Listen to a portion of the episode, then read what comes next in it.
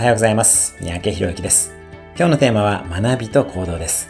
百聞は一見にしかずという言葉がありますね。この言葉には続きがあるのをご存知でしょうか百見は一向にしかずです。一向の項は考えることです。100回見ることは一度考えることに及ばないというものです。そして最後は、100回考えることは一度行動することに及ばないという、100項は一向にしかずというものです。100項の項は考える、一項の項は行動です。学びにおいて一番重要なことは実践になります。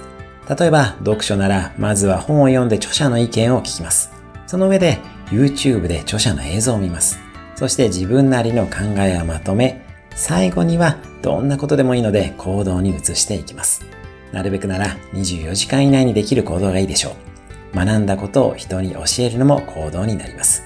一行をしていきましょう。